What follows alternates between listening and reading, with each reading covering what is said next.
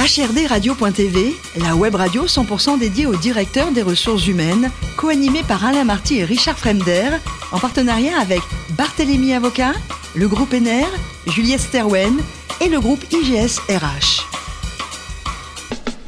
C'est un réel plaisir effectivement de vous accueillir chaque semaine pour votre rendez-vous RH HRD Radio. Sachez que vous êtes 12 000 directeurs des ressources humaines et dirigeants d'entreprise abonnés à nos podcasts et que vous avez la possibilité de réagir sur nos réseaux sociaux et notre compte X HRD Radio-du-bas TV. Et je ne serai pas seul aujourd'hui puisque je suis accompagné de nos experts RH, Marc Sabatier, cofondateur du groupe Juliette Sterwen, Jérôme Hartz, avocat associé chez Barthélémy Avocat et Dominique Leroux, directeur de la rédaction sociale de Lefebvre Dalloz. Bonjour messieurs.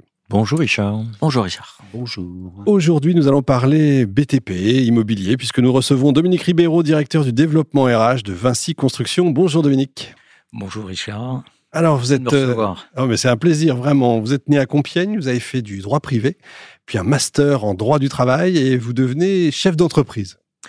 Qu'est-ce qui s'est passé? Le hasard des rencontres, et euh, c'est toujours un peu les opportunités, c'est un peu ça le marché du travail. Et étudiant, je finançais mes études, je voulais être avocat, je suis rentré dans une société qui s'appelle Cap Avocat. Ouais. Et en fait, euh, ces, ces, personnes, les, les, les dirigeants cherchaient euh, plutôt un directeur pour cette société, donc je me suis retrouvé à la tête de cette société. Et je remercie encore notamment Jérôme Pentecoste, connu dans le monde des avocats, qui m'a qui m'a mis le pied à l'étrier de l'entreprise, et j'ai découvert bah, tout de suite ce qu'était être entrepreneur. Et ça existe encore? Ça existe encore. On avait créé une autre société ensemble qui s'appelle Avocourt, qui était euh, pas avocat par correspondance et qui aujourd'hui existe encore. C'est une grande prépa, c'est une des premières prépas au concours d'avocats. Joli. Vous rejoignez Bouygues, c'est ça, juste après. Vous restez 10 ans?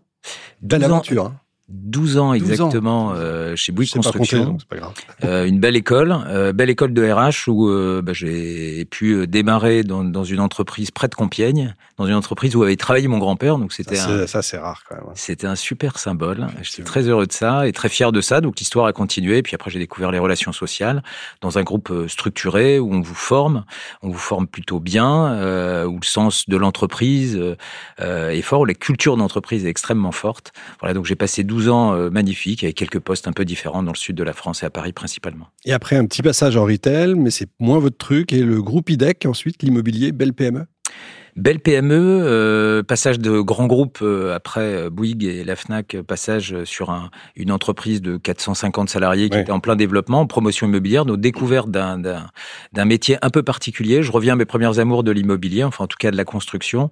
Et là, sur une entreprise où il n'y a pas de DRH, où tout est à faire, il faut euh, à la fois structurer les fondamentaux du métier, mettre en place et accompagner avec une petite équipe sur la France, sur l'international. Donc une, une aventure assez fantastique où là encore, j'ai retrouvé les fondamentaux de, de l'entrepreneuriat et d'avoir affaire en direct euh, aux décideurs et aux patrons. Les mmh. choses vont vite, euh, on va à l'essentiel, et tous les matins, on, on, doit en tout cas avoir conscience en quoi on est utile pour l'entreprise, ou qu'est-ce qu'on peut amener, ou qu'est-ce que la fonction RH peut amener à l'entreprise et aux collaborateurs. Et ça, c'était une richesse, et euh, ça, ça, ça m'a rappelé les fondamentaux, en tout cas chaque jour, ça me rappelait les fondamentaux du métier. On, on peut confondre la fonction parfois avec euh, euh, le job pour lequel on est, amené à, à, être embauché. La force des belles PME, comme on dit. Et puis il y a six ans, Vinci Construction, donc là, grand groupe évidemment. Combien de salariés?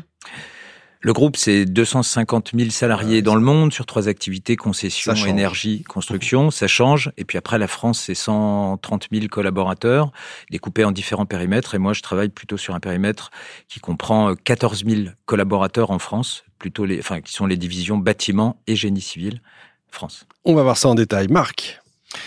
Ben, bonjour. Euh, déjà, bonjour justement dans un groupe qui est euh, aussi grand, aussi éclaté géographiquement, aussi euh, diversité en termes de métiers que Vinci Construction, le développement RH peut recouvrir des, des domaines, des métiers, des projets euh, extrêmement variés. Alors j'avais envie de vous demander si vous pouviez nous raconter un projet de développement RH que vous avez réalisé dans les trois dernières années et dont vous seriez particulièrement fier.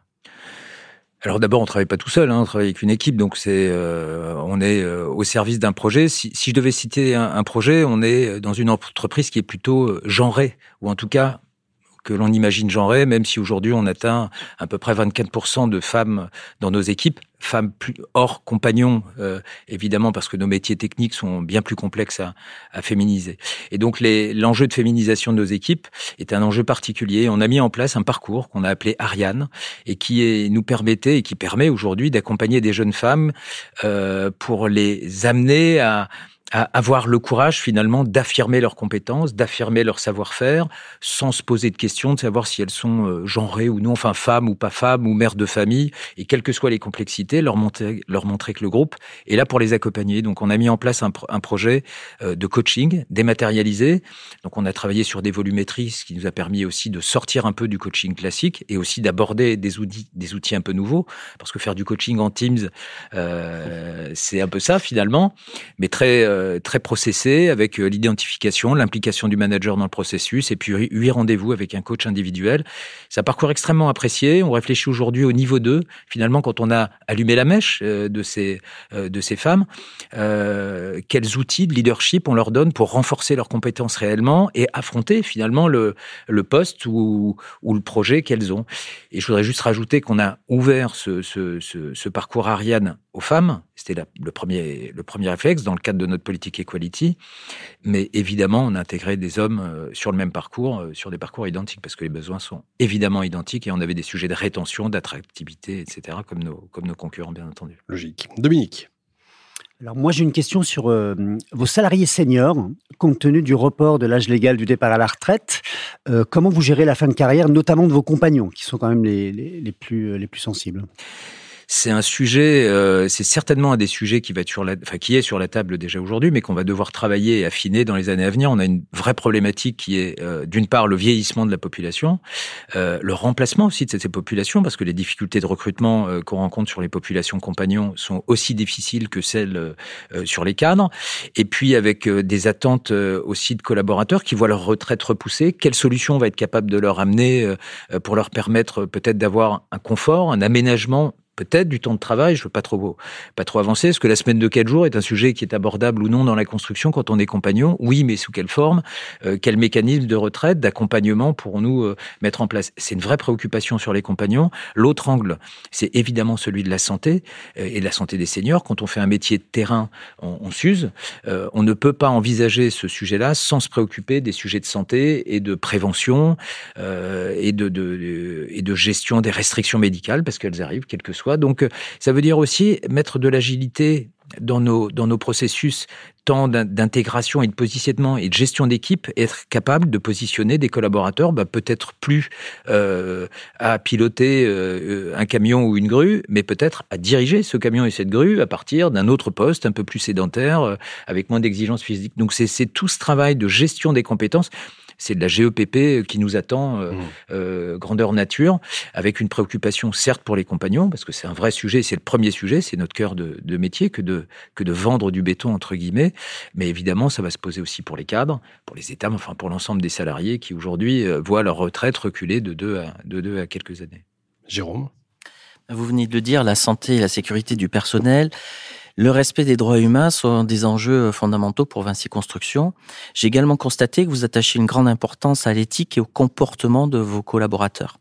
Pouvez-vous nous parler de la charte éthique euh, et de son application? La charte éthique, elle est euh, le fruit du manifeste Vinci, euh, qui est le, premier, les premières valeurs transmises par Xavier Villard, notre notre président.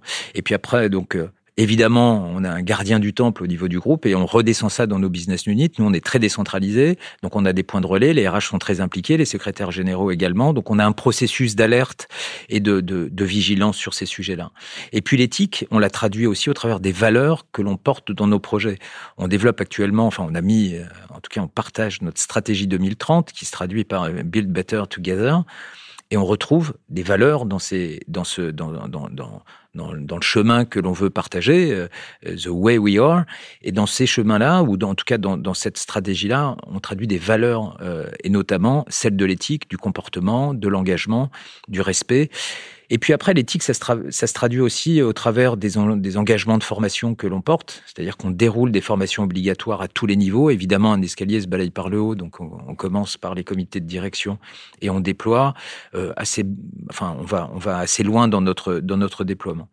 Et puis au-delà de, au-delà de tout ça, l'éthique, c'est aussi dans les modalités managériales. Ça commence là, les comportements. Donc dans nos formations, on, on, dans les formations managériales que l'on que l'on que l'on propose à nos collaborateurs, je dirais pas que l'éthique est un sujet euh, euh abordé euh, systématiquement de, manière de manière arrêtée pendant une demi-journée, mais en tout cas ça fait toujours l'objet des modalités de management et on rentre ça comme une obligation chez nous. On a affaire à des marchés, des marchés publics, des marchés privés. On est extrêmement exposé en tant que, que groupe du CAC avec des obligations de communication, etc. Donc la vigilance, c'est un devoir pour chaque collaborateur. Donc on est vigilant à ça et notre, on sait aujourd'hui que dans la société qui est la nôtre, ces sujets d'éthique et de comportement euh, sont essentiels pour pouvoir durer et euh, pour exister dans le temps et, se développer encore. Les attentes de nos clients comme de nos collaborateurs de ce point de vue sont euh, juste gigantesques aujourd'hui. On n'a pas le droit à l'erreur. Pour Dominique, question importante. Vous êtes un grand spécialiste du tagine. Est-ce que vous avez un secret? Ah, j'ai un secret, c'est que j'ai pas vraiment de recette, je le fais au feeling. ça, c'est le premier secret, mais ouais, ouais, je, je, je me débrouille en, en, cuisine. En tout cas, j'essaye. Et puis le, le, le tagine poulet citron, euh, euh, voilà, je le fais un peu. Voilà, je dose un peu au pif. Je, ne suis pas une recette, j'ai vu faire, euh, mais j'ai du j'ai du goût, du nez, donc j'utilise un peu ça pour essayer de séduire les invités. Ça passe, jusque là, ça passe peut-être une fois dosé un peu trop pour ma belle-maman que, à qui je demande pardon. Euh, oh, C'était pas un acte volontaire. Bon, pour terminer, vous êtes un grand sportif, hein, trail, je crois. Euh, vous aimez ouais. d'ailleurs associer performance pro et perso ben moi, je fais du sport de, de, de, de haut niveau. Euh, pas que j'ai un grand niveau, mais je fais des courses, euh, enfin du trail, de l'ultra trail.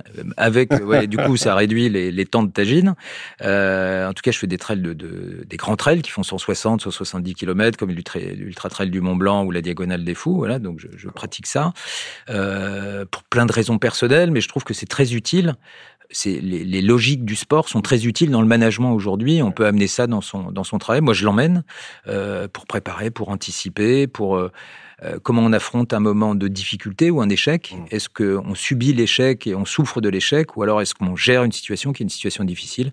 Donc, nos collaborateurs croisent ça tous les jours. On croise ça tous les jours dans nos vies. Et je trouve que le sport, en tout cas pour ma part, apporte belle, ça. Belle synthèse de la vie. Oui. Et puis, euh, et puis le, le, la récompense est à la hauteur de l'effort. Donc, euh, je trouve que c'est plutôt voilà, c'est challengeant. Merci beaucoup Dominique. Merci également à vous Marc, Jérôme et Dominique. Également, fin de ce numéro d'HRD Radio. Retrouvez toute notre actualité sur nos comptes X et LinkedIn.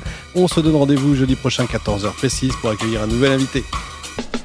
L'invité de la semaine de HRD Radio, une production b2b radio.tv en partenariat avec Barthélémy Avocat, le groupe NR, Juliette Sterwen et le groupe IGS RH.